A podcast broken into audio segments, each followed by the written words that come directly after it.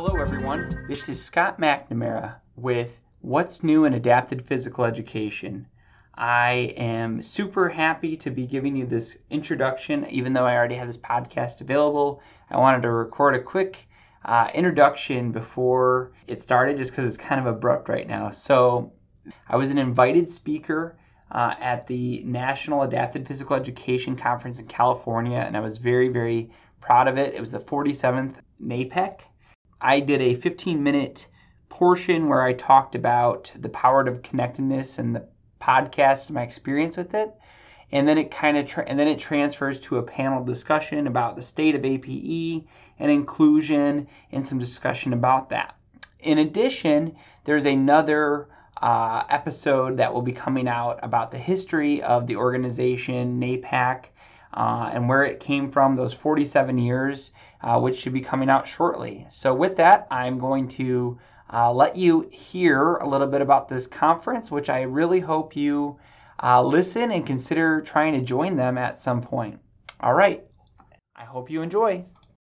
Again, this is also the first time that um, we have done a live po- podcast at NAPEC. So, yay, we're super excited for that. We have an amazing keynote today. It's Dr. Scott McNamara. He has a, um, a great podcast if you don't follow it already. And um, so he's going to be recording today. And um, yeah, you guys get to witness it, which is really exciting. Um, if you haven't done so yet, please get our Ed Plus app that has our whole digital schedule. It has any changes that we might be making to the schedule, as well as all of our social events and um, maybe uh, like late additions or anything, any kind of update, it's going to be found on the app. And then also, um, we have a hashtag for social media. It's hashtag NAPEC47. You'll see it all around the conference. Um, make sure you're hashtagging and sharing this wonderful conference with everyone else. So, um, yeah, they get excited to see what we're doing out here. Mm-hmm. All right. When we started to program plan for this conference, we really wanted to appeal to social media through tech, and that's how a lot of our presenters found us through social media. So the first person we thought of was bringing Scott McNamara in because not only could we hear his perspective on APE in his part of the country, but he can come and share the perspectives of everybody who's attending this conference. Um, so we're going to have a panel up here. We're going to have a long question and answer after. So please think of your questions. Feel free to participate. Um, Scott, he got his PhD from Texas Women's University, um, and he recently started a position at the University of Northern Iowa as an assistant professor, teaching two courses right now. So we're very excited to have him here. He traveled all the way from Iowa, so we'll bring him on up and get started. Thank you.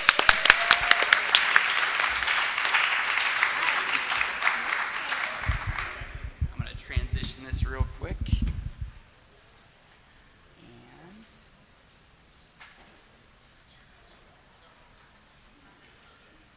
Awesome. All right. How's everyone doing? Good. Awesome. Well, welcome and uh, thank you very much for for coming and uh, for listening. So, this is we're going to talk today um, about. I'm going to talk to you a little bit about the podcast and my experience with the podcast first, and a little bit about myself, and then we'll have a panel. And here's the presentation outline for the next hour and a half. I'm going to talk to you about the podcast and the power of being connected, and kind of uh, my experiences, why I created it, and uh, some of that. After that, I'm going to have a panel of some awesome people come on up, talk about the status of APE in our country and in California, and also talk about um, and, and talk also about least restrictive environment inclusion. At the end, we'll have a Q&A so you all can jump on and ask some questions. So think about some questions while we're going and ask. And uh, this is a podcast, so right now we're recording this for uh, later consumption. So everything that we say will be recorded and put out there. So have some questions, get on the podcast. And thank you for listening so much. So, all right. So I was really, really, really honored to be asked to come here today. Um, and before coming here, I thought about what I wanted to convey to you all um, with this podcast and my experiences. I believe that the podcast has given me a unique voice in our field, and I want you all to also go forward and use your own voice to advocate for yourselves and for the field of adapted physical education. We need to use different platforms that we have access to, as not everyone has a podcast, and we, but we all have a platform, and we all need to use it. And we need to connect with others in our field, and we need to even connect with others outside of our field and advocate for our field that we love so much. So, I wanted to just talk about my experience of creating it and some of my different experiences and takeaways. So, when I started the podcast, that's what people usually ask me. And my wife is an extreme podcast junkie, and she listens to all types of uh, podcasts. And she turned me on to them, and I started listening to different podcasts. I listen. I'm a big basketball fan. I listen to them on. I do Jalen Jacoby's my favorite one. I listen to Serial. I listen to NPR ones, and I would listen to those, and I just became kind of obsessed with it. And I, every drive I took, every exercise I had, it just I always was listening to podcasts. But I kind of started finding out that although there's many, many niche types of podcasts for almost everything, I mean, there's a million. I listened to one on America uh, on the on ADA and how different things are compatible with ADA. Like that's pretty niche. And uh, but I realized that there wasn't one for physical education or for physical education for individuals with disabilities. There's not one on health and disability. There's some on physical education, and there's some on special education um, and health, but there's nobody putting it together. And for some reason, I took it upon myself to say, let me try to do this. Um, and I also did it because I felt like just from my network three years ago when I started this, is that APE teachers often say, their common theme is usually that nobody listens to us and that it's, there's all these barriers. And I thought maybe this would be a good way for us to try to connect. All right, so this is like some of the different topics and areas that I've covered in my podcast, a little word cloud of it. And, um, but once again, I've been given a unique opportunity and a unique platform for myself, but most important for all the types of APE professionals out there. I address concepts related to disability, teaching strategies, and professional organizations. In addition, I, I use different formats like I do narratives by myself, I do interviews, and I also have panels like we'll have in a little while. Um, and using this variety of voices allows us to connect and share resources, but it also allows us to connect and better understand our own field. I am privileged to be able to listen to people in APE discuss their passions, their insights, and experiences, and to bring their stories and experiences to a wider audience. I've been able not only to listen, but to share stories about Paralympic athletes overcoming barriers to compete and win at the highest levels. I've also heard stories of APE teachers who saw a child take their first steps. Um, I've also I've shared interviews and discussions with authors of textbooks, app developers, professors, and practitioners on a range of topics. And this is just highlighting some of those different things. I've had over 44 episodes now and all types of people, and I'm really happy that in three years I have over 85,000 views on this, and it's been a really great experience for me. So, and then just kind of highlighting. So I highlighting some of the top episodes, and I think this is important because it's kind of just been something interesting for me to track is that it seems like people are listening to these things to try to get some professional development, to try to feel connected. And it's just kind of interesting. Now, the first one is probably most listened to because it's the first one, but it's an interview with an AP teacher about their day to day struggles, and then one about behavior management, and another one about autism and, and technology. And it's kind of interesting just because if you look at the literature, those are some of the top things in our, liter- in our thing that APE teachers want, uh, that they need. And so it kind of just shows that people are using this to, in an attempt to try to gain professional development and to learn. And it shows our field and how much people want these things. All right, so most importantly, though, I'm able to hear and share stories about APE teachers' daily struggles and lives. I receive weekly emails, or every other week, I receive an email from an APE teacher from across the country, sometimes even internationally, about the barriers that they have. A lot of times they say, Thank you for making this. Um, and then they have questions. They want other resources. They want me to do a different podcast. And I kind of compiled a list of the different, um, the different themes that I've gathered from these emails I've gotten over the last few years. And I thought I would share that with you.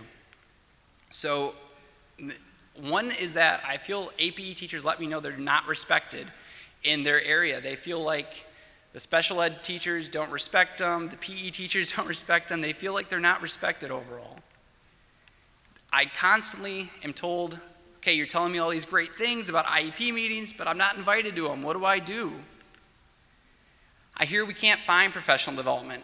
I'm really happy that you're all here right now, and obviously that's really great.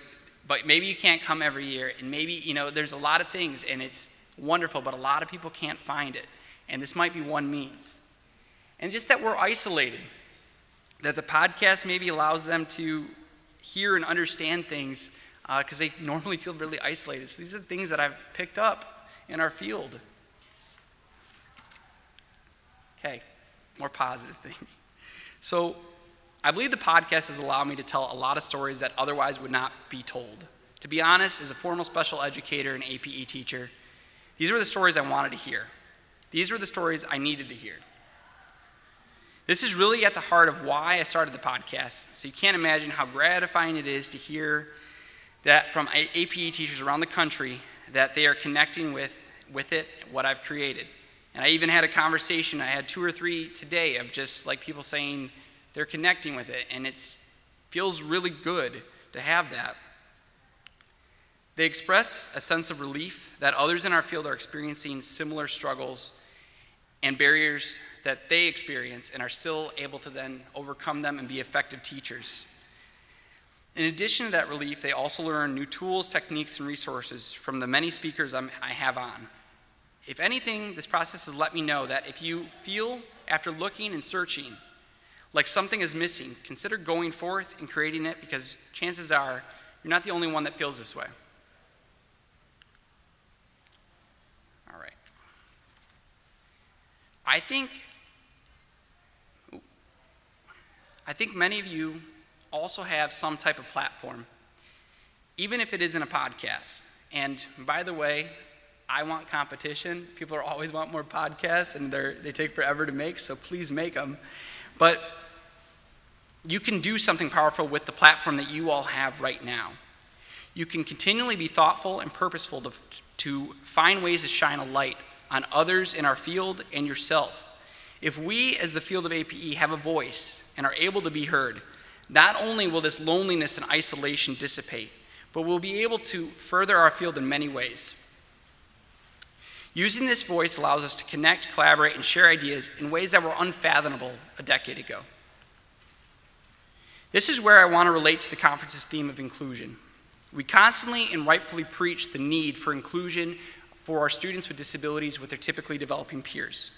But I wanted to bring up a new notion that we, as an overlooked profession, within special education should advocate for inclusions of ourselves within the special education process. It is essential that we use our voices to help one another and promote our field, sharing thoughts, techniques, and strategies that all have merit. It is essential that we use our collective voices to advocate for our field to be included appropriately within the special education process and to ensure students with disabilities get the appropriate services they deserve. I found APE, or APE found me, and it gave me purpose. After searching for so long and wanting to be heard myself, wanting to be part of something, I not only found a purpose that has forever changed me, but I was also given a voice and a platform to help share others' voices. I hope all of you have a similar purpose in our field, and I also give that purpose a voice, as both an individual and as a collective. Our field is often overlooked, we are often forgotten, but if we remember our purpose, then we can go forward and use our voice to overcome these barriers and let the world know who we are. To relate this again to the theme of inclusion, I believe that APE as a field needs to be better included within the realm of education and special education and seen as equal to all these other curriculums that we're always competing with. We need to be given a voice and raise it. Can you imagine if every district and every state had an APE conference like the one we're here at right now, if we all had an ongoing dialogue with them, If we can strengthen our collective voices, we can more effectively advocate for reasonable caseloads to be included in all the IEPs that, that we should be at, and most importantly, ensure students with disabilities are receiving the services that they need. I am trying to do something like this with my podcast, What's New in Adaptive Physical Education, but we all need to start amplifying one another. So, through using this collective voice, we will be empowered and able to accomplish bigger and greater things. It is up to all of us to go forward and to ensure we are included in the conversation to give ourselves purpose in a field of voice. Give our field of voice, our purpose in a field of voice. All right. That's my part. So thank you very much for listening to that.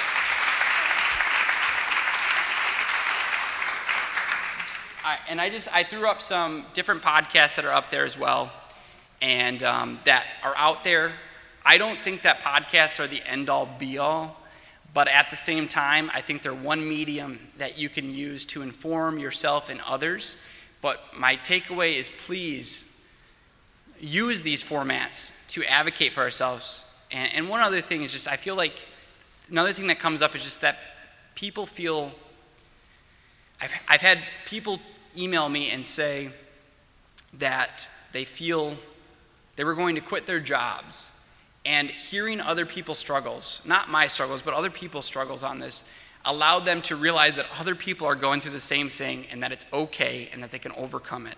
And it allows us in that very isolated area to feel like we're part of something. And we are all part of something. All right?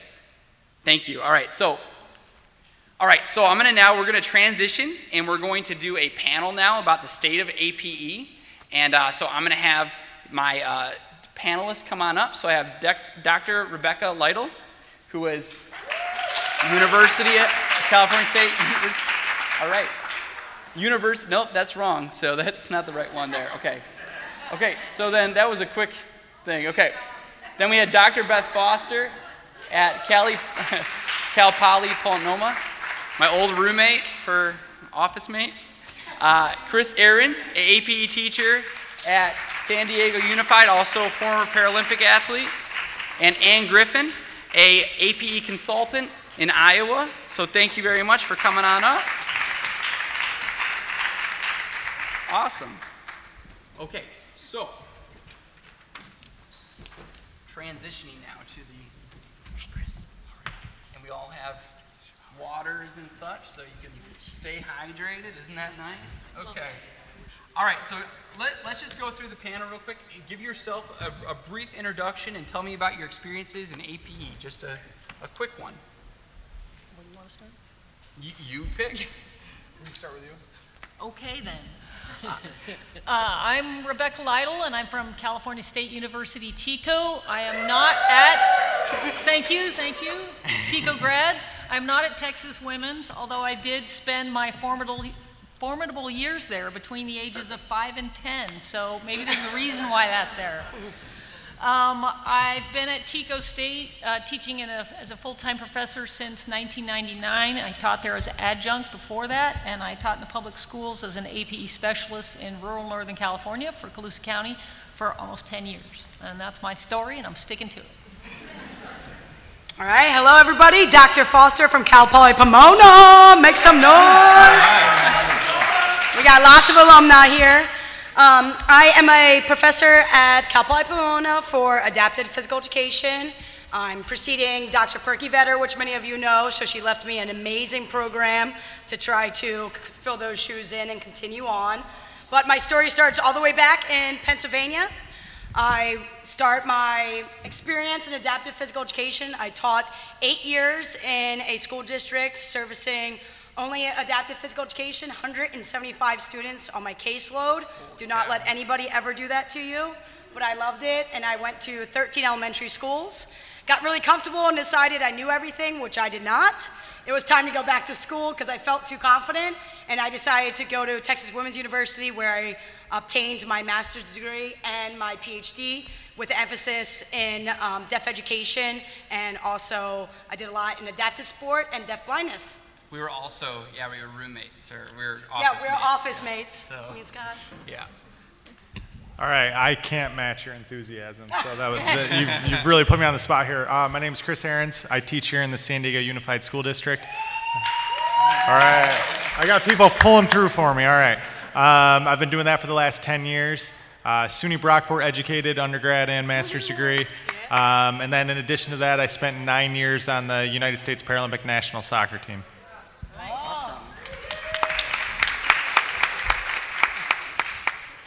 Hi, I'm Ann Griffin, and I'm an adapted physical education consultant. I started as an itinerant teacher. I work in Iowa, which is in the middle of the country. We, we grow corn, not um, potatoes.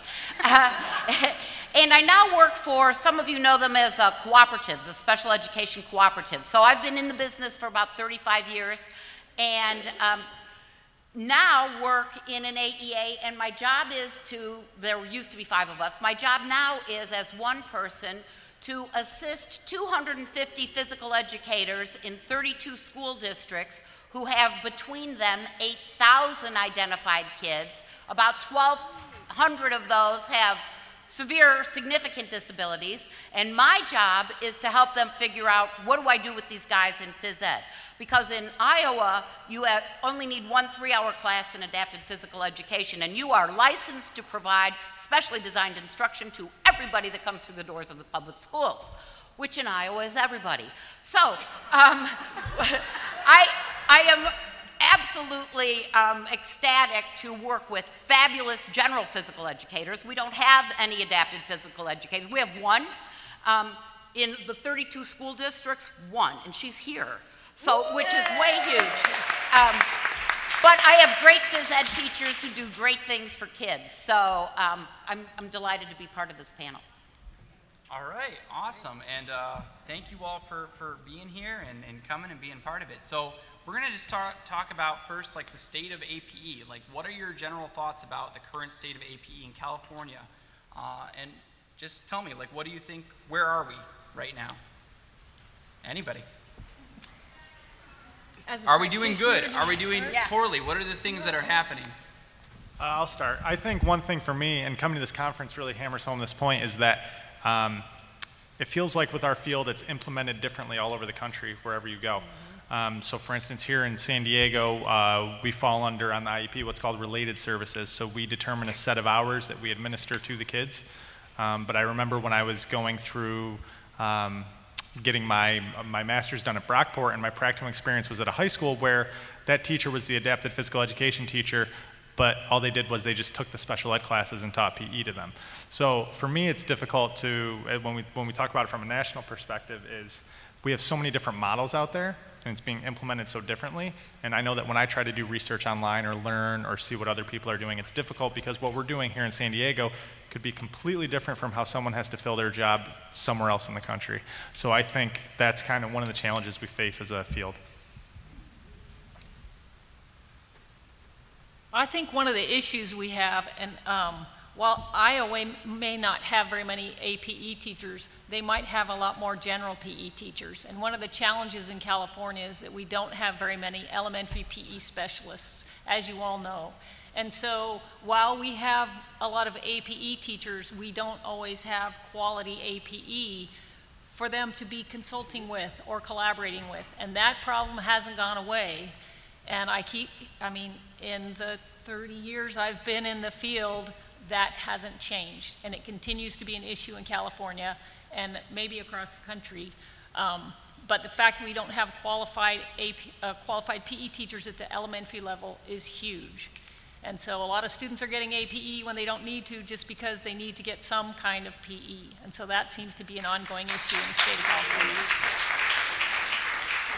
Yeah, and I would like to just piggyback off of exactly what Chris and Rebecca is saying. I kind of had the unique experience where I started my APE program in Pennsylvania and had to follow those state laws. Then went to central US, to Texas, and I felt like I was learning a whole new field of adaptive physical education and new Texas laws. And now, being only three years into California, I once again feel like a brand new student, relearning adaptive physical education and how it's being applied. So I think one of the hardest things is that families are so transient now. They're moving not only within districts, but also within states. and the education systems are totally different through different districts and different states. Not only is it different when it comes to adaptive physical education, but even disability categories and qualifying a student under disability uh, category under IDEA is different per state as well. So a student that might have identification as an intellectual disability in one state may cross state lines and all of a sudden lose that actual eligibility because that state has different eligibility. So I think when we lots of times feel alone, that our first people that we should be collaborating with is special educators and those general physical educators and figure out how can we broaden this field to that everybody knows what we're doing but we are working collaborating together as a whole to better our students because that is essentially what everybody's passion should be and is. I'd like to add to that too that you know the fact that we don't have elementary PE teachers is one piece of the puzzle but all of you know as APE teachers that the biggest challenge we face is APE teachers in this state is going into classrooms that have 80 students. So until we have quality PE across the board, APE teachers can't really do their job nor can PE teachers. Exactly. And, and, That's and the whole adaptive point. physical education is just great physical education. Exactly. And it's tailored to every kid, so that's where you have to start. Yep. So we are lucky in Iowa, and we have we've worked really hard at, at building the base of general physical educators. But as we know in adapted phys ed, it's like, what have I got? How else can I use it? So I have, there were no specialists in our area. So the gen ed phys ed teachers had to step up, and they did. So it's not just teachers, what do we have, how do we use them, um, and collaborate with other professionals, but um, my wheelhouse is equipment. What do you have and how else can you use it? What else do you do with a water bottle? You know, I mean, you look at things very differently. But starting with the foundation of a great physical education program, we need content, we need great instructional strategies, we need instructional settings that actually reflect that can be taught. In Iowa, we like to just give a general ed, phys ed class, and then we just add an entire special ed class to that. And the teachers will say, well, we're just pushing into first grade PE. And I'm like, well, at every other time of the day, it takes two teachers to teach that number of students. Except in physical education, that phys ed teacher who has had one three hour class in adapting physical education for all these disabilities that just came into the gym, um, that is, is not enough. So collaborating and working together is really good, um, but we have to have um, instructional settings that really match the kids' needs. All students with disabilities are weighted. They get weighted enrollment factors. So kids with significant disabilities in Iowa are weighted 3.74, meaning they get that 3.74 times the amount of money that every individual gen ed kid gets. The district gets that money. Um, but they also count as four kids. So if you take six kids with significant disabilities and add them to a kindergarten class of 24, you have 24, and 24, you have 48 kindergartners in terms of a workload. So actually taking a look at who is going, they're like, oh, it's just PE. It is not just PE. It happens to be the only curricular area that every kid with a disability is required by federal law to have. And that seems to be the best kept secret in the state of Iowa. And maybe the nation. Yeah. So I think the, the big take-home message here is what can we do about that? Right. And what we need to do about it is to continue to advocate really, really hard as APE teachers with the general PE teachers for quality PE. And what that takes is accountability, which means we need to push districts and we also need to look at how do we really determine whether a program is quality program. And right now, in the, across the country, there is no measurement tool to determine whether a program is a quality PE program. The only assessment tool we are using is the FitnessGram, which is such a tiny portion of what we do.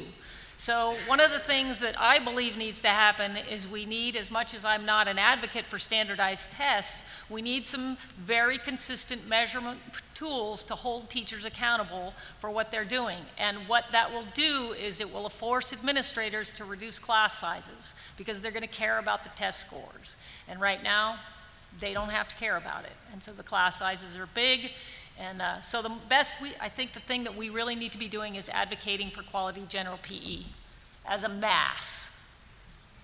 Just one thing to note, and um, federal law, it also states that the disability type that they're classified should only be included based upon what the percentage is for the general population K through 12. So they should never be able to put an entire special ed classroom and join it to another class because they'll be above their percentage per that national proportions. It's in the federal law. So when I first worked, as an adaptive physical educator, that's exactly what they did. Why? Because of prep time, we all know, for that special ed teacher. So they said, oh, we're going to do inclusion and you're going to take this whole class of diagnostic kindergartners, which we don't know their disability, therefore we don't have to meet national guidelines, and you'll include them with another kindergarten class.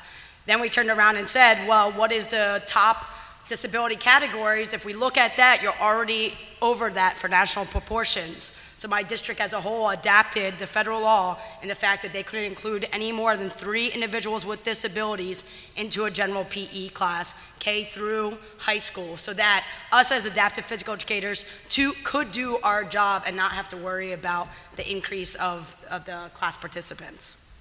We don't follow the laws in Iowa. we do not. Most Oh, states I, don't. I, so, how many of you all have placement issues, like where you feel like your kids are somewhat impro- inappropriately placed? Oh, Raise a hand. Okay, so about half the room. So that's so that's an issue. So so, okay, we know what the laws are and such. How does an AP teacher actually advocate for it then?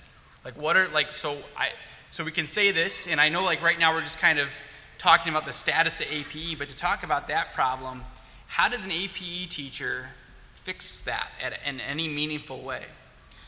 Well, or I think, a PE teacher. Or a I PE mean, teacher, 'cause or we don't have whomever. professionals. Right. Um, first, they have to know about the law if they're phys ed teachers, so that they can advocate. Uh, um, and our gen ed phys ed teachers in, in Iowa, it's a perfect storm because our gen ed phys ed teachers are general physical educators. They're general educators. They are hired um, FTE wise based on the number of gen ed kids that need physical education, but they teach everybody.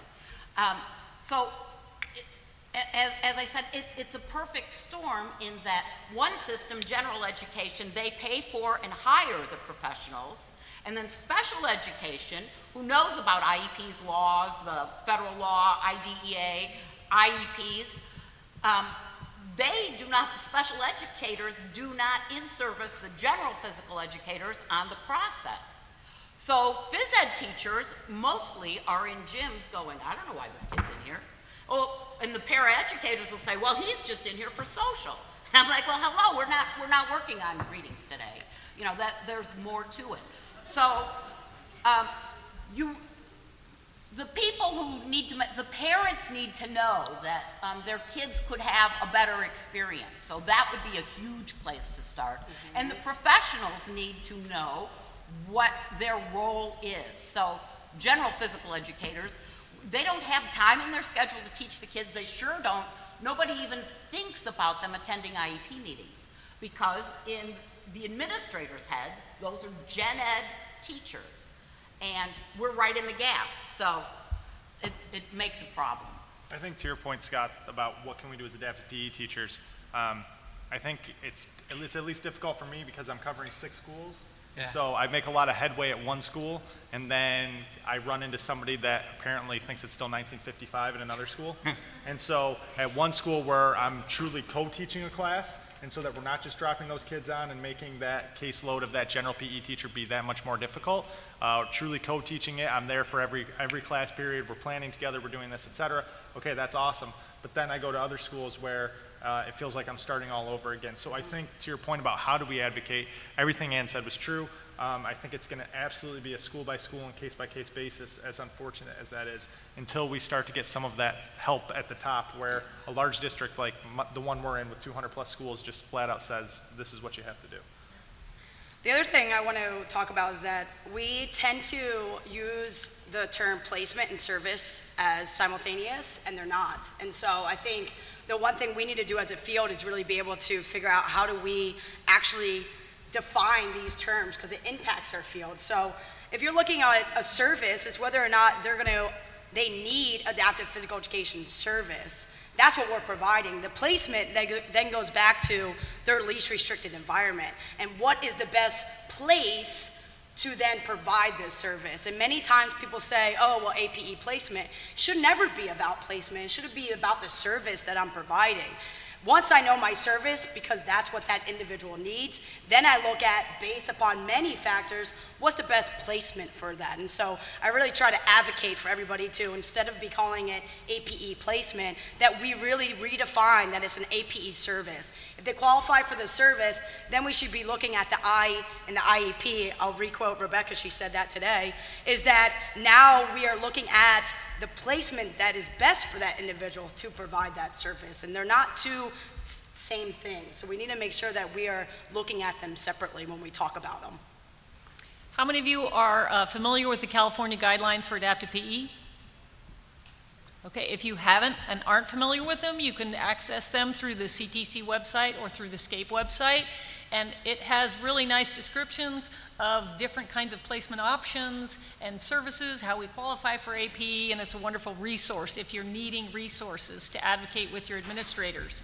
Um, the other thing is the state council used to, and I think they still do have, um, fact sheets for parents, for administrators, and for general ed teachers that were that give a nice explanation of what AP is about and what the rights are and what how to advocate for that. So they were handy little sheets that you could give out, and I think those are still available through the SCAPE website. Anybody know out there if they are?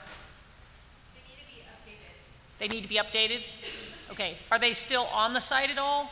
I'm not sure if they are. I know that they need to be updated, they may have been taken down. Okay, well, I will make a note that we need to do that.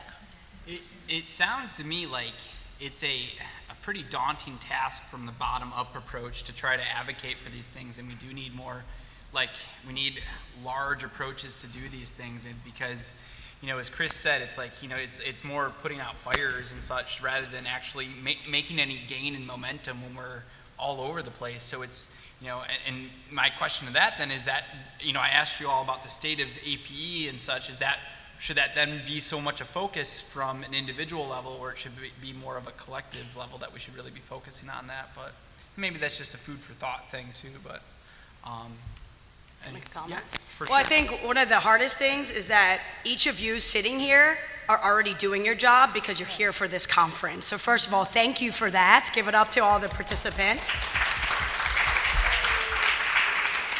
which means that you're not the issue, right? Because you're advocating and you're wearing the thousands of hats that you wear, whether you're an APE, a PE, an admin, a consult. What we need to be doing is recruiting the people that aren't here and get them here get our general PE teachers to come to this conference and be an advocate and be able to learn and get those people that are inspired and are passionate to be here to learn about it so that we can refuel our field. I have the passion and enthusiasm only because I know what an impact it makes every single day. That's why I do my job and I love what I do. I can't imagine as a general PE teacher they feel that way. I wouldn't.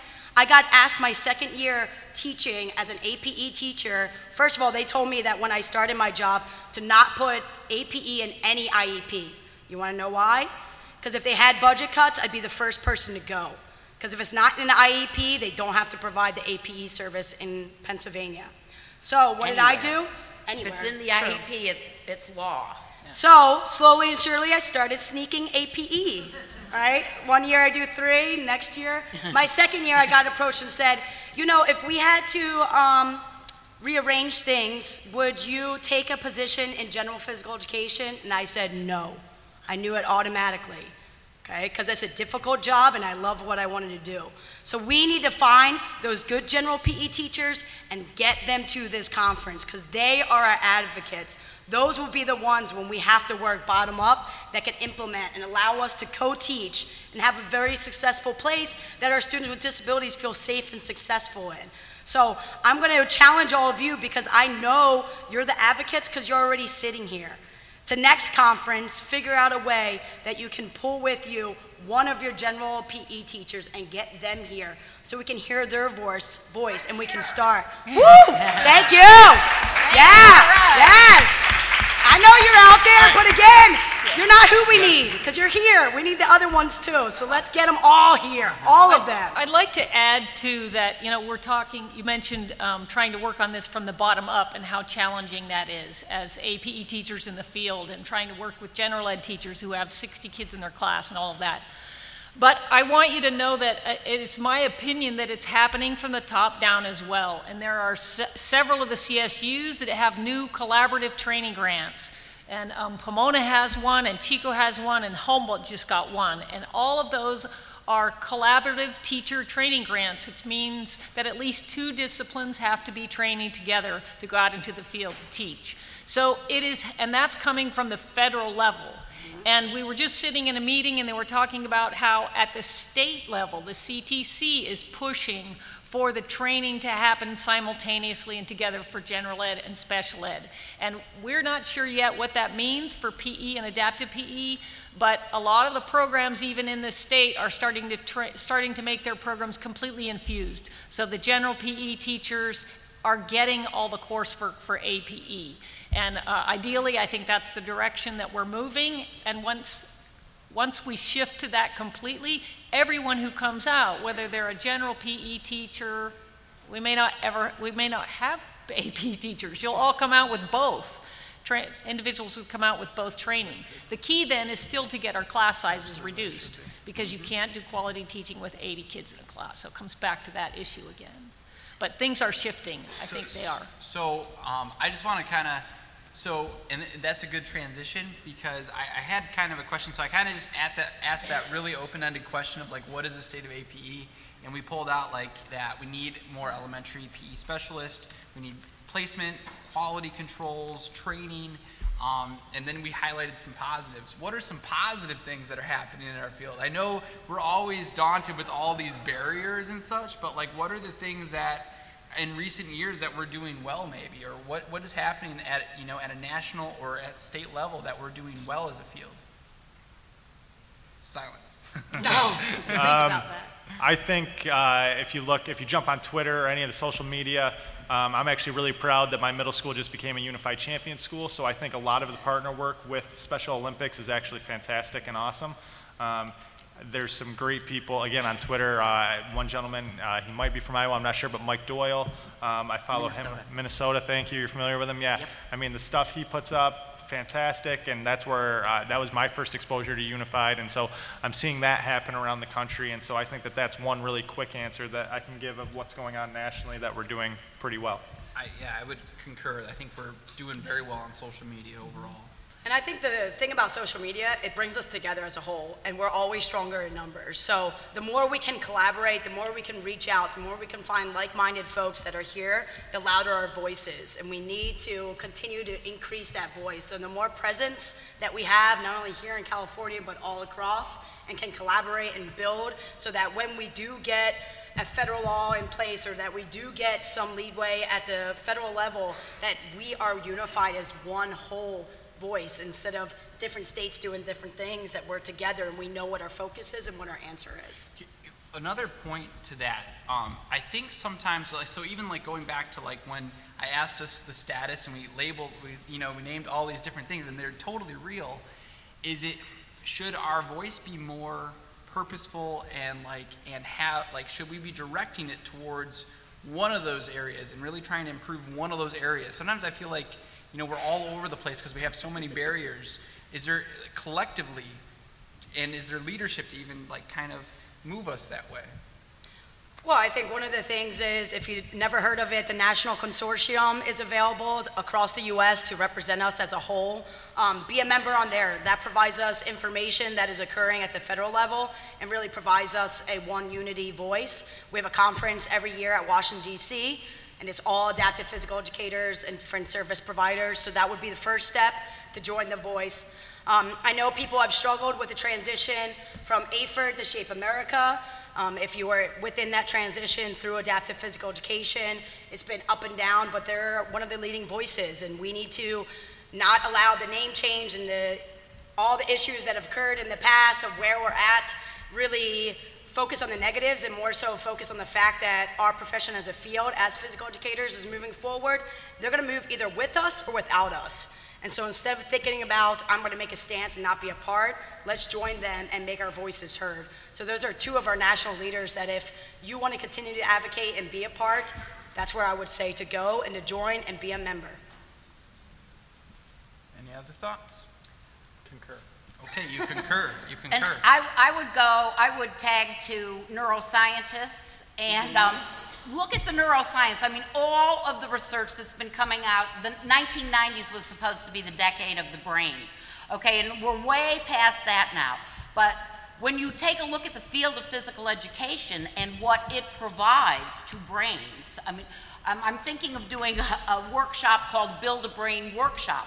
We have taken so much motor out of kids' experiences from the time they're sitting, you know, in their little propped in their little chairs at 45 degree angles um, and strapped down um, to, you know, no elementary PE. So we don't have um, kids' brains developed with visual motor skills, perceptual motor skills, stuff that we used to do in phys ed all the time. When kids have PE five days a week, we could teach all of that. Now maybe they get phys ed once a week, and maybe then, oh, we missed that because now we, oh, we have an assembly, so there's no phys ed. But anyway, there is a ton of research that says what does exercise do for our brains? Okay, it does everything that superintendents want to accomplish. It increases academic um, achievement. It decreases maladaptive behavior and increases adaptive behavior for kids with and without disabilities. It makes us healthier. Healthy kids learn better. Healthy brains learn better. Um, all of those anxiety and stress from social media are going through the roof. I don't I can't tell you the number of kids I see now wearing hooded sweatshirts backwards so they can just go like this and check out. And that that is to me huge evidence of anxiety. What is the most natural antidote to anxiety and stress? Exercise and moving. And we don't allow kids to do that. So we need to do that. We really are essential to brains being able to learn and kids being able to grow and to socially connect with people. So we can, we can solve almost all of the problems. If you take a list of 20 of the superintendent's top issues, about 15 of them can be solved with fabulous physical educators and physical education programs. So tagging on to what's in the science, and I did, I had a bunch of science consultants the other day looking at one of my contraptions and they said, Ann, do you know how much science there is in, in that um, catapult thing you have? And I said, John, do you know how much science there is in physical education? You know, it's a whoop, right over their heads. It's like, hello. It is all science. And the science of the body and the brain is the newest science. And I think that is a huge, big message. It's a little out of our field. But our field has been, I mean, I've watched the pendulum swing from daily physical education to, okay, that teacher needs a prep. Um, we need to come back to it's good for all of us. We all need to do it, and we need to take the time to make the schedules so that the kids get the experiences that they need all the way through life. And that the teachers get to move as well. All right, I'm gonna start. That was still the first question, kind of, sort of, that we're playing with. So, um, all right. So I, I want to just we'll have a brief conversation about legislation, and then we'll go into inclusion and least restrictive environment, and kind of debate that topic. But so, all right. So, what are some? What, how has law legislation uh, affected us in recent years, and what might be coming down the pipes in the next few years? I know that IDEA was supposed to be reauthorized quite a few years ago, and it hasn't. So, what does that all look like, and at a state level and national level in recent years? What's happening? Thoughts? From what I know, IDEA is sitting on the shelf, and it's probably good that way. Because when it comes up for reauthorization, they may make significant changes to it that may or may not be in our benefit. So Right. having it sit quietly is a good place right now. But I, do, I think the biggest thing means that we don't sit quietly, though. No, Even though IDEA is sitting quietly, that's where we want it to stay. But the biggest thing that we need from all of you in the field is parent letters of support for adaptive physical education and the impact that it's made on their child. Because when IDEA comes around to be reauthorized, we want to make sure that we send them to the federal govs and they read those letters to know how important physical education is to stay in there. If you didn't know, when it got reauthorized in 2004, one parent, one parent wrote one letter into IDEA, and that what is what reauthorized it in the fact that children with disabilities, yes, need physical education. However, there is a caveat that is in the reauthorization that if their peers do not receive physical education, such as in California, if they have no PE teacher, that then a student with a disability does not need to have PE either, unless it is um, needing to be modified or individualized, which allows us to then provide the adaptive physical education. But that was one parent and one letter. That parent wrote it because their school lost PE in elementary school, had a child without a disability, and said, Why did all the students with disabilities continue to receive PE, but my child lost it? I want PE back. And she was writing this letter thinking that it was going to be positive for both APE and PE. And here the federal government took it and then lost a lot of PE services for our individuals with disabilities. One letter, one parent. So even though IDEA might be sitting quiet, it is up to all of us to be getting those letters now about how important quality physical education and adaptive physical education is. You will be getting information from the consortium. We already presented that at this past conference to start collecting them so that we have them ready for when they start looking at the law. We can send tons and thousands of letters from all across the US from different states that says not only do we need to stay in IDEA, but we need quality physical education to be a part of that as well and define what that looks like. Not just the definition of what physical education is, but what the program should look like as well. That's a question. Yes. I just actually have a question uh, out of, I'm not familiar. Uh, when it comes to laws and stuff, where, uh, where is most of the conversation in regards to our field taking place? Is it with the consortium that you spoke of? Or, so if we, if I wanted to know more, um, because I think that's an area, um, I think at the college level, you probably have a little bit, it's more on your radar than I would say for people that are in the trenches just teaching their class day to day. So how can we become better educated on this? That's a great question. Actually, um, both Scott and I just rolled off of the board at the National Consortium, and one of the biggest things that we're working on is revising, revamping our entire website. I have to honestly admit, it's not a great place to go right now, but we're making leeway. Every single resource you would ever need to know as an adaptive PE, teacher, parent, professor, admin is going to be on there. Every Dear Colleague letter, every resource, you're going to be able to upload letters so that we have a one unified place. We are just now currently in the transition of upgrading, getting more accessible, and changing our website platform. So if you go there tonight and you're like, oh, what's this national consortium? Um, it's NCPEID. I said that too fast. NCPEID.org is a website to go to. It is a mess right now. We know that. We're trying to provide that one voice to you. So, yes, I would say those are the people that are going to Capitol Hill and trying to make a difference. So, that is your point to find out information and figure out ways you can advocate and stay up to date. And Beth, Beth mentioned the Dear Colleague letters. Anybody know what a Dear Colleague letter is? Some of you do. Um, a Dear Colleague letter is usually a, ca- a clarification of the law. And so if there's an inquiry about an explanation within IDEA or any federal law to the government, then they will respond to that. And that, there's several of them on there. One of them came up in relationship to serving preschoolers because when the law was passed and it said you only have to give PE if the general population, the general ed is getting PE, there was a lot of pushback on that because preschoolers were typically getting adaptive PE. Well, the Dear Colleague letter clarifies that yes, preschoolers should be getting physical activity and thus can receive adaptive PE. So um, there are a couple, there's couple others up there as well, I think related to transition and Transitioning, extracurricular extracurricular. activities. So uh, if you go to that website, you can look at the Dear Colleagues letter, colleague letters, and it may actually help you advocate for what's going on in your own districts. If you're seeing them cut services to preschoolers or the transition group, or if you're having trouble because you have students who want to participate in extracurricular sports and they're being denied access. So uh, it's a great resource for those things. All right, I'm going to transition us now to that least restrictive environment inclusion thing where we'll have a lot of maybe more fi- fiery uh, ideas and, and opinions. But okay, and I'm going to go to now that inclusion has been a term for the last 20, 30 years, and I know Dr. Block's going to be talking about it soon as well, but it's been a term now for, for quite a while. Um, how has our field progressed with our definition and use of inclusion?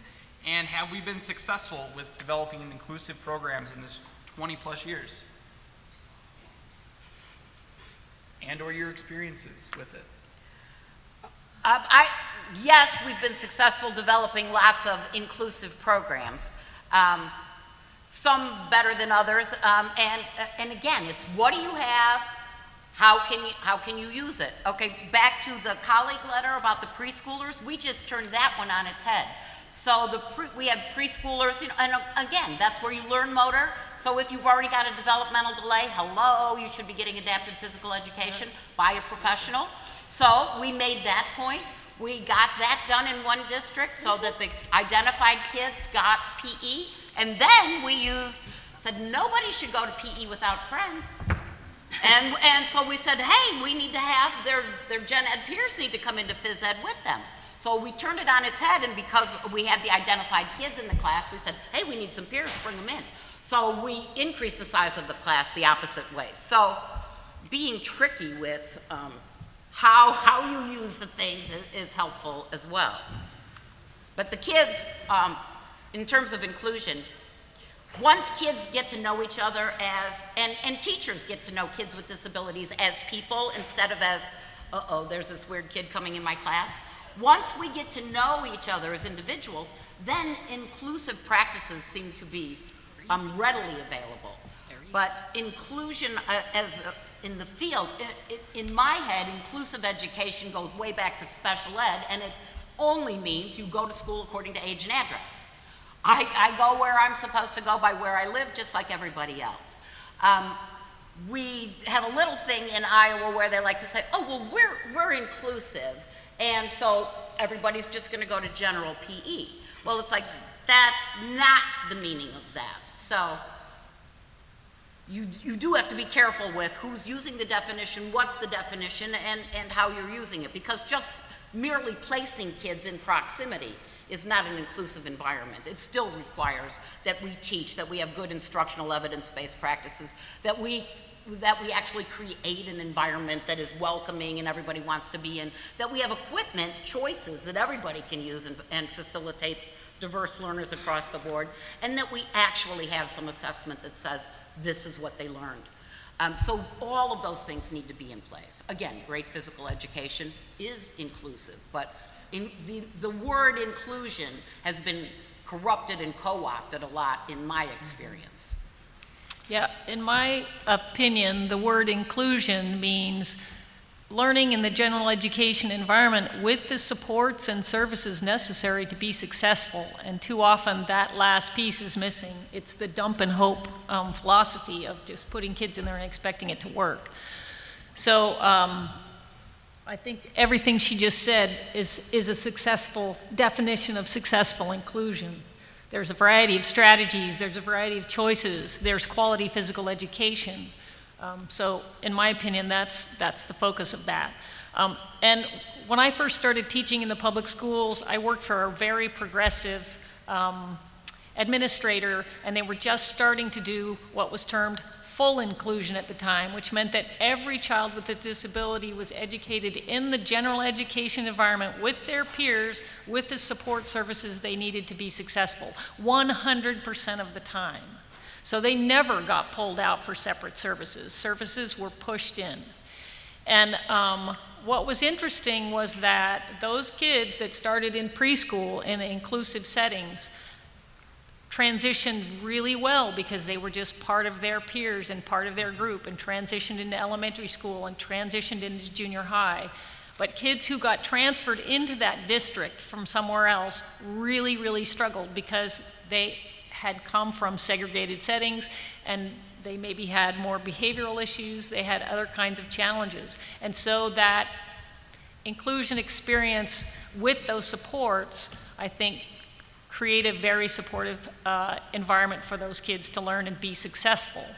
Um, that same county where I used to work, though, is not doing full inclusion anymore. It probably looks more like most counties where there's a whole host of possibilities and placements for students because it, it's not cheap to do full inclusion. So there are some challenges there. And one size fits all, Yeah. not. It doesn't You know, work there for is, everybody. there, you can't just say everybody's going in, it doesn't work in anything. I mean, we, we already know that, so with kids, it's the same way. And to the, every, everybody's made the point, but to the point of when you just drop kids in, if you want to burn out a professional relationship really quickly, Yeah. that's the number one recipe to burn it out when you just drop them in. Um, I, I can only speak from my own experiences. I know that uh, one area that's worked really well for me in terms of inclusion, and I did mention it, is the co-teaching. So we include to the greatest extent possible, but then I am there to also provide a parallel environment when necessary. So what we've done at my middle school is we go out and recruit general ed students that are the mother hens of the world. They're more mature. They're, we, we still get really athletic kids. We still get, um, we still get the cool kids. We do. Um, and I'm not exaggerating when I tell you that this program now in its fourth year has helped change the culture of a school to be a more inclusive, accepting, school-wide culture. Um, and the reason we did this was I am very lucky at this school. I have a physical education teacher who used to be a special ed teacher. That doesn't happen for everyone. And I took over for a retiring teacher, and they said, Oh, we do inclusion. And it's exactly what we've talked about. It was fine, but I, you're, you're dropping a student with autism in a full sided basketball game, and they're spinning circles, getting their sensory needs met. I don't see how that's safe for anyone. Not a good scenario. And we didn't have the right mix of kids with them. We didn't have the right kids that wanted to make that friendship or make that relationship. And so we looked at each other and said, there's got to be a way we can do this better for everyone, for the gen ed kids and my students on my caseload. So we kicked around some ideas and we said, hey, what if we just ask kids if they want to be in this class? And the first year was a little bit slow, but then word got out. And we do, we do fun things with them, right? We do a pizza party. We, we have a rec center nearby where we walk to the park for like an off day. So we do treat them a little differently. But the truth is, include to the greatest extent possible, I found. And then when you need that parallel environment, it's there so that your students, so it's not just social skills, hello, how are you? Um, they're still having their needs met. Um, and you have to have that relationship with the, with the general PE teacher, and if you just drop kids in, you're never going to get there. Are there times that we shouldn't advocate for inclusion? Yes. Yes. well, I think one of the biggest things, and excuse me, Scott, you know about this. There's this big debate across our field, across the U.S., about inclusion, whether inclusion is a placement or whether inclusion is a philosophical belief. When it was initially brought to everyone's attention, it was more based off of your philosophical belief. It could be your teaching statement that you believe that individuals with disabilities will perform better and are best educated in an environment with their general peers. Now, inclusion isn't listed anywhere, stated anywhere in IDEA because federally inclusion isn't, right? It's the placement of being in your general PE classroom that if you're able to do it, then that's where your placement should be because that's what least restricted environment means. And so I think the difficult thing is trying to figure out inclusion is beneficial if we provide the supports, but it's always this hope model and everyone just hears inclusion, they're like, oh, it's gonna be so great. but it's usually not. It's usually not. And I think the biggest thing as a field that we need to respond with, and I responded my second year when I was told that I was gonna have students, my students that I provided APE services, all of a sudden be, became included now in their general PE before I could help transition them or figure out what they needed, is I said, well, what do you do before you include them in an academic class? We don't include them in ac- academic Whoa, classes. exactly. Whoa, hold up. They're not ready in an academic class. But they're ready excuse me? How are they ready for physical education then? You're going to include them in the most chaotic environment ever. You're not sitting behind a table. They're going to be, there's balls flying, people are yelling. I'm like, but yet that's the best placement that we should be including them. So I would advocate before you include, ask that question. Because in an academic setting, they're going to have supports in place. But all of a sudden, now when we go to PE, they think, It's just. PE. why do we need any academic supports? So that could be the change, the difference that makes a placement in general PE inclusion successful. But is that, so are there times though that even like with some of those things in place, are there times that we shouldn't um, advocate for inclusion? Are there other, like besides just people not being trained, are there other times that that's not appropriate? I think if you have a student who clearly can't access that environment with the supports in place safely and appropriately, then that's not their least restrictive environment. Exactly. If they're in a fetal position outside the door of the gym, that is not the least restrictive setting. So, you know, like, okay, take a look. The kid won't even go in. This is not the least restrictive environment. The other thing is that we are always the advocate for our students. And I've dealt with PE teachers that did not, did not want that student in their class. They didn't want the student even in their school, maybe. But- And so if I put if I put that student in there, I knew they would not be getting a positive experience. And that positive experience would then lead to the fact that they hate PE, they hate movement, and now it's a dominoes effect. So I know there's many professors that say, no, that's we got to we got to make that teacher. I'm never going to build a relationship with that PE teacher if I force my student into that. And I would never want to be forced into an environment where someone doesn't want me to be. So for me, I need to say, wait, that PE teacher's not ready yet. Let me build a relationship with that PE teacher. Let me gain some trust. Let me say, I'll support you. How can I help support you?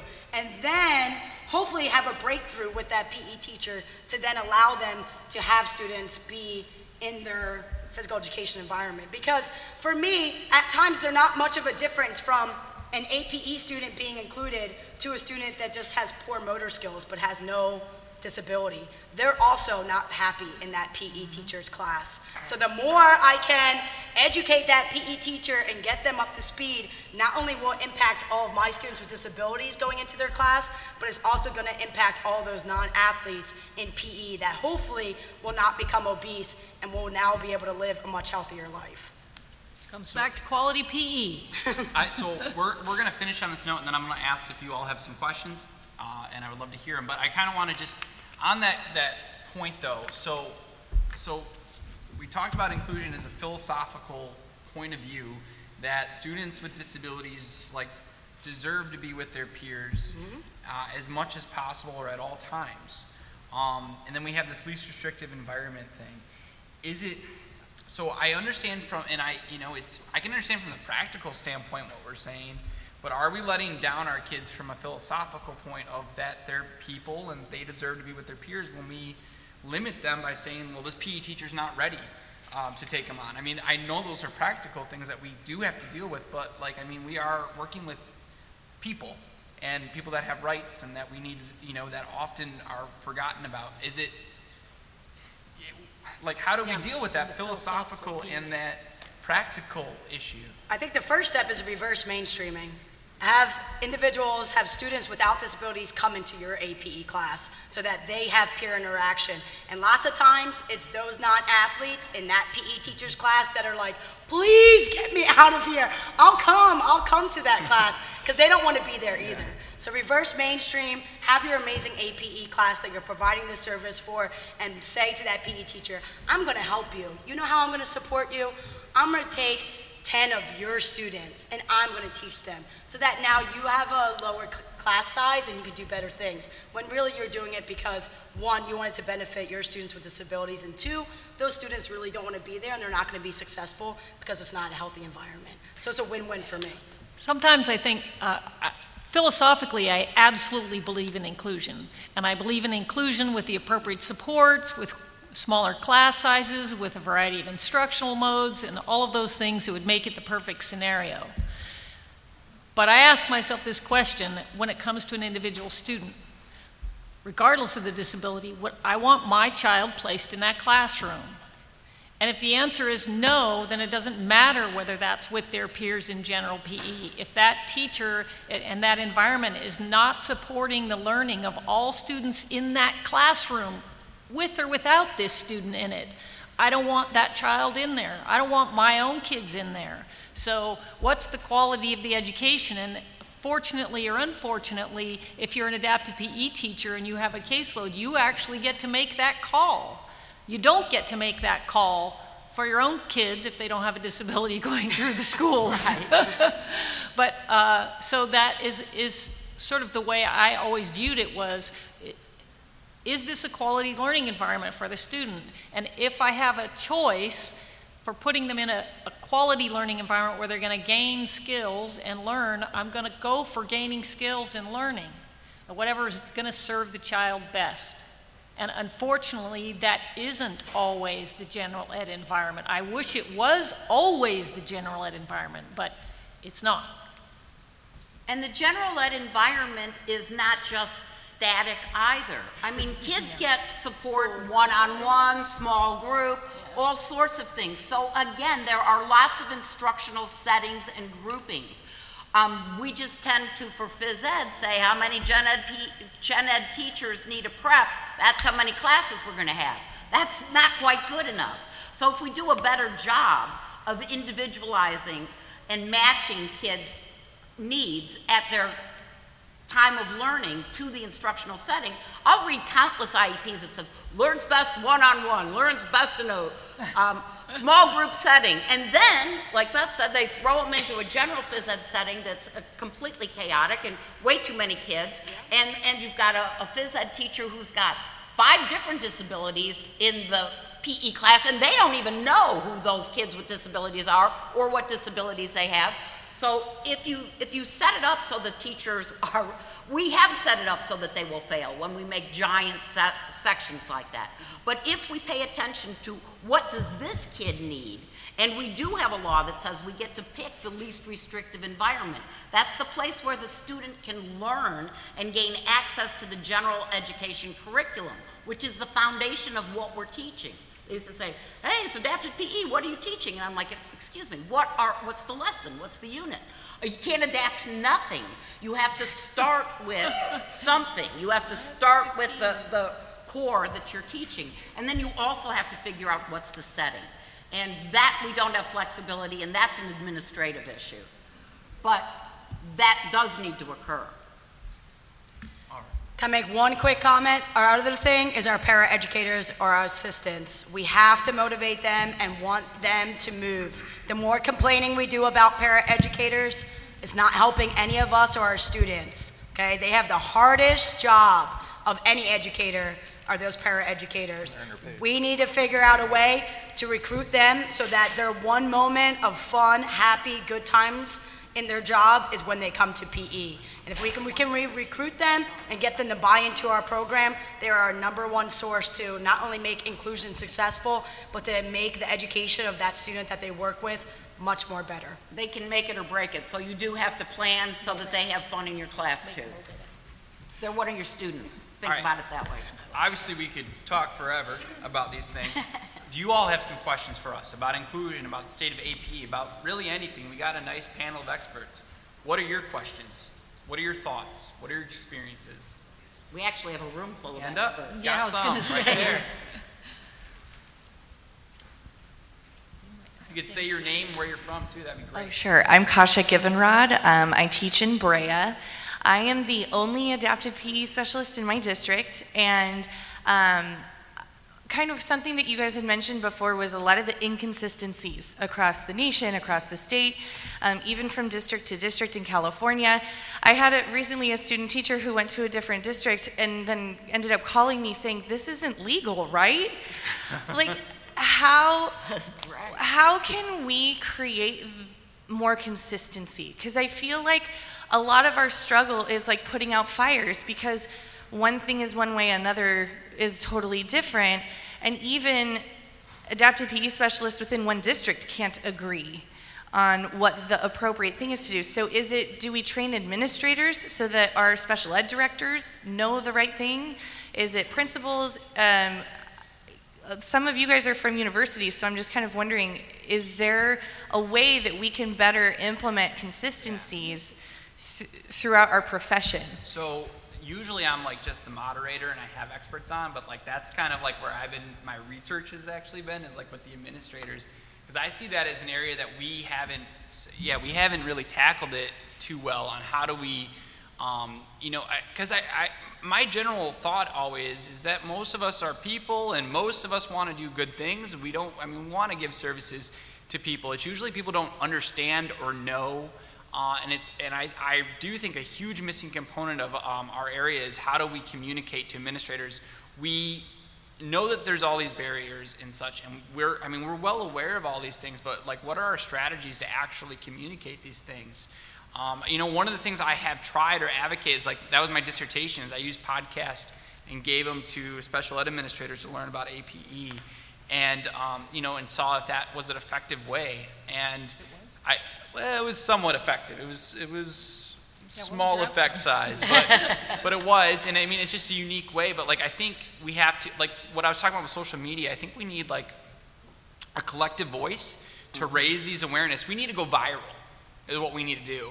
Um, and then we need to show, we have to have videos, we need to have books, we need to have uh, conferences, we need to have podcasts, we need to have all the different mediums and be able to give it to them and so that they can learn because they're learners as well and give it to them in whatever medium their, their, lear- their learning style is. I think the uh, consortium in some ways is a good research, resource, but there aren't enough of us. And uh, one of the things that happened recently, because it's a trickle down effect. So there was a presentation a couple years ago through the federal government um, to the state directors of special ed.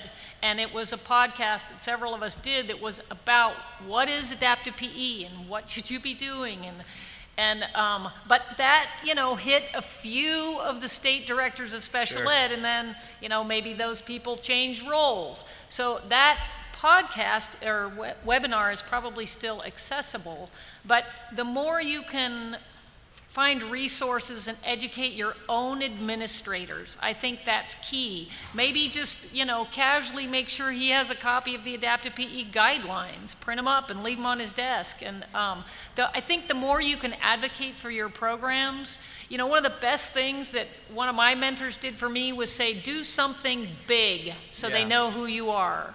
Once a year, do something big.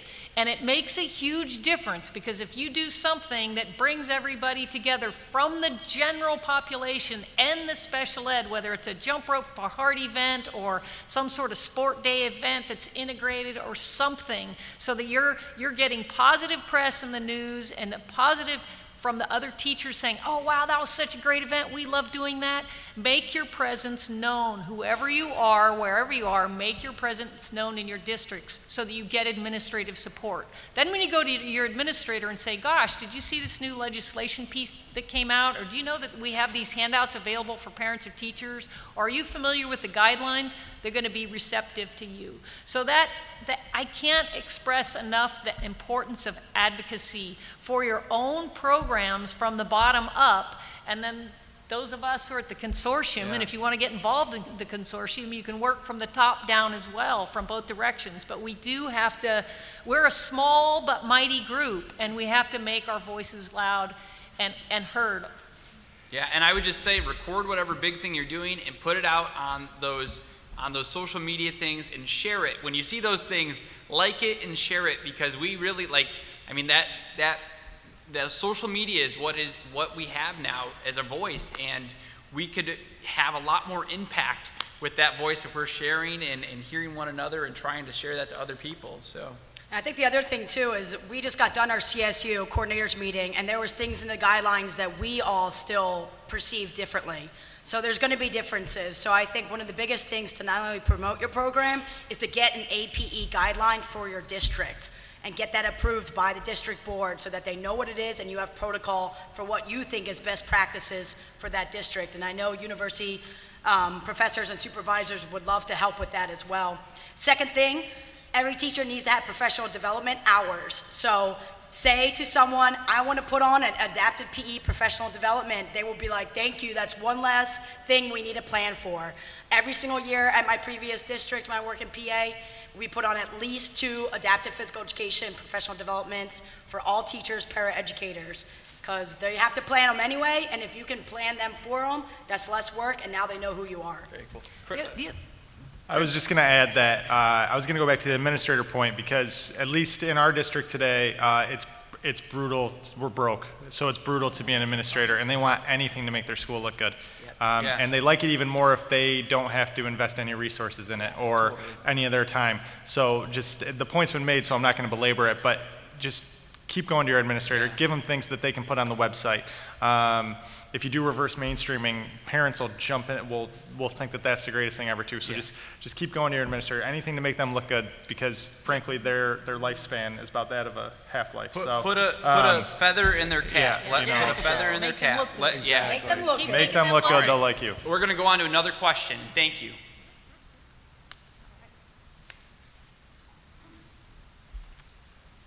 Tell us your name and where you're at. I'm Angie, and I'm from Santa Clara, and I am the general physical, physical education. Woo, woo, woo. In the house, JP. So my question to you is, if I go back to my district and I have the ability to ask and create our own guidelines for APE, what are the things that I should ask? What are the logistics, the class sizes, the push-in, reverse mainstreaming, co-teaching? What are those things? What More makes- specific than what you've said already. What makes quality PE? You should have the exact same class sizes as every other academic area. So if your uh, math classes have 25, you should have 25. If your English classes have 30, you should have 30. Besides class size, what's your curriculum? What standards base? What's your scope and sequence? What are you teaching this month that you're going to be teaching next month? If ad- administration knows that, now they have leeway for those PE teachers that aren't teaching. Because this month we're teaching this. Why are you not teaching that? No other academic area would be able to get away with it, but in PE we can. Why? We don't have a scope and sequence. We don't have a curriculum. So we can say, not observed. Oh, well, I'm just, I'm just teaching this today, but next week, yeah, we're going to be doing this. You just called us on an off day. No other academic area can get away with that. Pass a scope and sequence in a curriculum. Then you also know every standard's being taught throughout your program. The other thing is look at the guidelines and advocate for the supports that you need as a general PE teacher. So if you have students that are being dumped into your class, included into your class, I put in big quotes, um, make sure that they have the appropriate supports they need to be successful in there. And I know you've had a lot of experience with, you have high school or you have PE teachers in your district. That's basically all you have. Yes. How are you doing that? How are you uh, giving them guidelines and such, your PE teachers? Well, uh, I mean, it's 32 different districts, so it works differently. Um, It, one, you need curriculum is the first thing. We had, just five years ago, half of my school districts, 16 of the 32 districts, didn't have a physical education curriculum. We're in Iowa, we are, very proudly, the only state in the country that has no physical education standards. And if any of you have ever been to the Iowa State Fair, you know we need them. Um, So you, you do, you have to start with what you've got. So you need a great program, you need your teacher, and, and then, oh, the other thing that um, teachers have done, we've, we've done, as Chris said, co-teaching. So if, if you have, I, and I also have a number of phys ed teachers who are dually licensed. A lot of the guys that um, were coming up young said, I can't get a job in phys ed, there are no jobs opening. And I said, you know, and these guys were, they were really good with kids with behavior disabilities as well. I said, if you get a job in BD, you will have a job for life anywhere. And then phys ed jobs came open. So they had been behavior disabilities teachers for four or five years. That works. Co-teaching works. I have another, I have a high school in Iowa City, a very significant um, kids with autism, so about eight of them. Uh, Every one of them has an FBA, a functional behavior analysis, and a behavior intervention plan, and they're all aggressive. Um, none of them can communicate well, so the special class teacher co-teaches with the phys ed teacher, and that's a very nice working arrangement. So it, it depends on what you've got. I had another school, and they came up with a great solution. They had three gen ed, phys ed, or they had three gen ed third grade classes, say, you know, so it's like we have three third grade classes, three fourth grade classes, but then the special ed kids at that grade level are included in those. Well, those third grade classes were too big. And the administrator in the building said, well, why don't we break those three gen ed PE classes into four and then disperse the kids with disabilities among all four classes? So they decreased the class size and just changed the schedule. So again, it's like, what, you- what can you do in your building? How can you solve the problem? There are lots and lots of solutions, and the people in this room are examples of those. So whatever you've got, figure out how do I use it and how do I get to the All right, next so, step. so just, and let's get another question out there, and just, um, as that, uh, another thing too, is there are some like curriculums out there, I know there's like a, a PE buddy curriculum out there, uh, and there's some things that could also guide you, and those are things that they, a lot of times are specific to your district, so asking some of us and whomever at this conference is probably a good place to start as well. Yeah, use your state standards. California has state standards. That's all you need to be teaching. Go through and build a curriculum. Next question. Hi, Scott. Um, I'm Kathy Brinker from Chicago. It's snowing there right now. Chicago, Thailand. Yeah, I just uh, completed uh, 35 years as an itinerant teacher in adaptive PE, and sta- started with started with myself. I now have six colleagues that are teaching uh, full time with our co-op.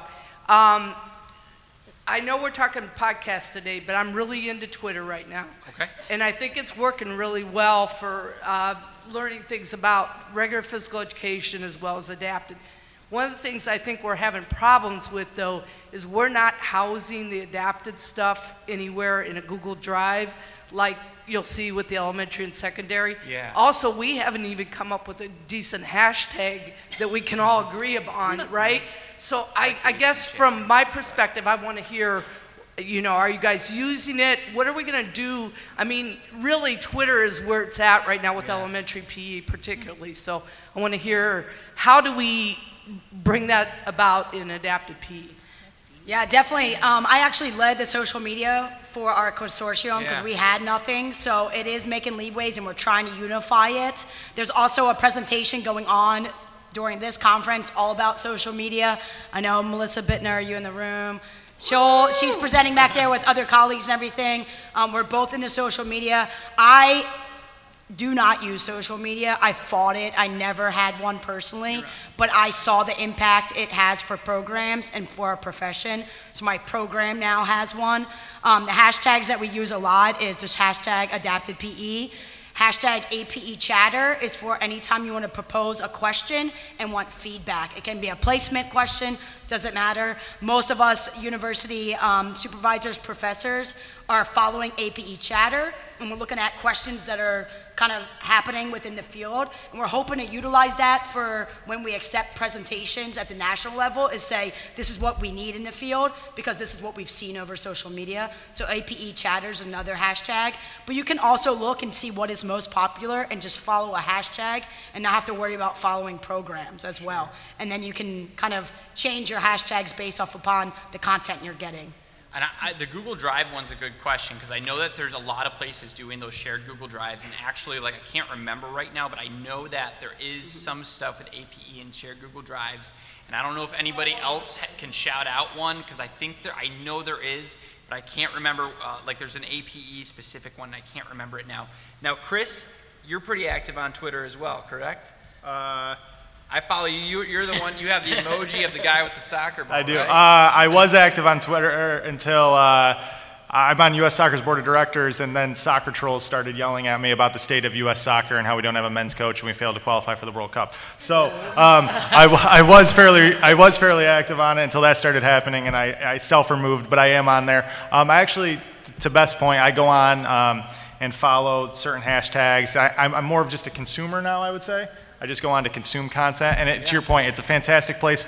One of the biggest things I've noticed on the general phys ed side of things is that um, it's either on Tuesdays or Wednesdays, I don't know, but they, they have a hashtag and they get a whole conversation, live, a live time conversation going where they have a moderator who puts up questions and then everybody can chime in and you can go through and you wouldn't believe the types of answers you get. So I would agree that Twitter is where it's at. Instagram with uh, people's privacies, they're typically a little more private on Instagram because it involves pictures and faces. So that's a little bit tougher, I think, to uh, really share professional development.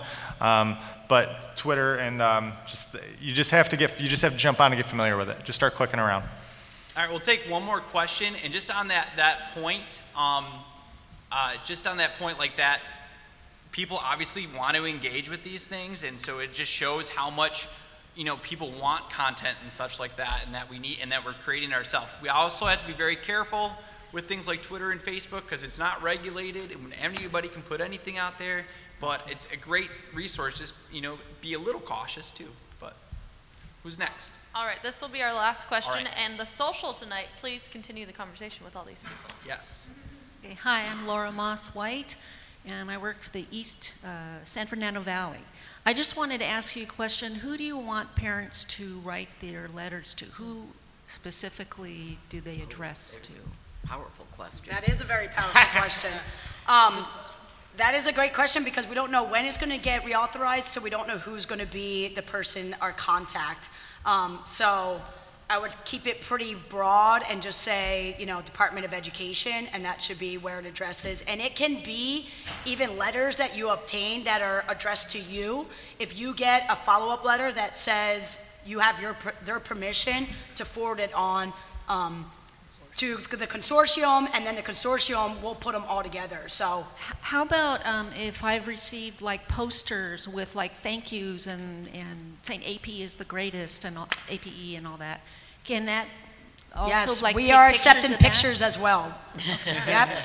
And then I can just go to Yeah. the website and then Yep, download it? Consortium has a Gmail that you can send everything to. Um, we're trying to continue the workforce of figuring out who's going to be part of the board that's going to really uphold this and be able to collect all of it. We also have a Google Drive that we keep everything we've ever done in Historian and everything like that. So there is a Gmail, I'm just not sure. I'm pretty sure it's, uh, was on it. Yeah, on the website, there's contact us, and you can click it there. Um, even if you just hold on to it, when it starts getting reauthorized, you'll be blasted with this is where we're collecting and this is what's happening. So even if you just store them on your own Google Drive and just have them ready, then that's when we're going to need them. So, Well, Yeah. thank, and thank you everyone for like coming and listening to, to our hour and a half long conversation, our little variety show of, I did a monologue, our panel, and a Q&A, so I really appreciate it, and um, I want to say thank you to our panel. You've all been wonderful. Give everyone a round of applause. Thank you. And, and as uh, Vanessa said, in about 20 minutes, we have Dr. Block, and he's going to talk about inclusion and give his take. He's one of our leaders in the field, and he, he's an amazing person and an amazing mind. And then at social, I hope to see you all there, and let's have some drinks and food and talks, and, and let's have fun. So thank you very much. a big shout out to all the students that are here. You are the future. Thank you, students, for attending.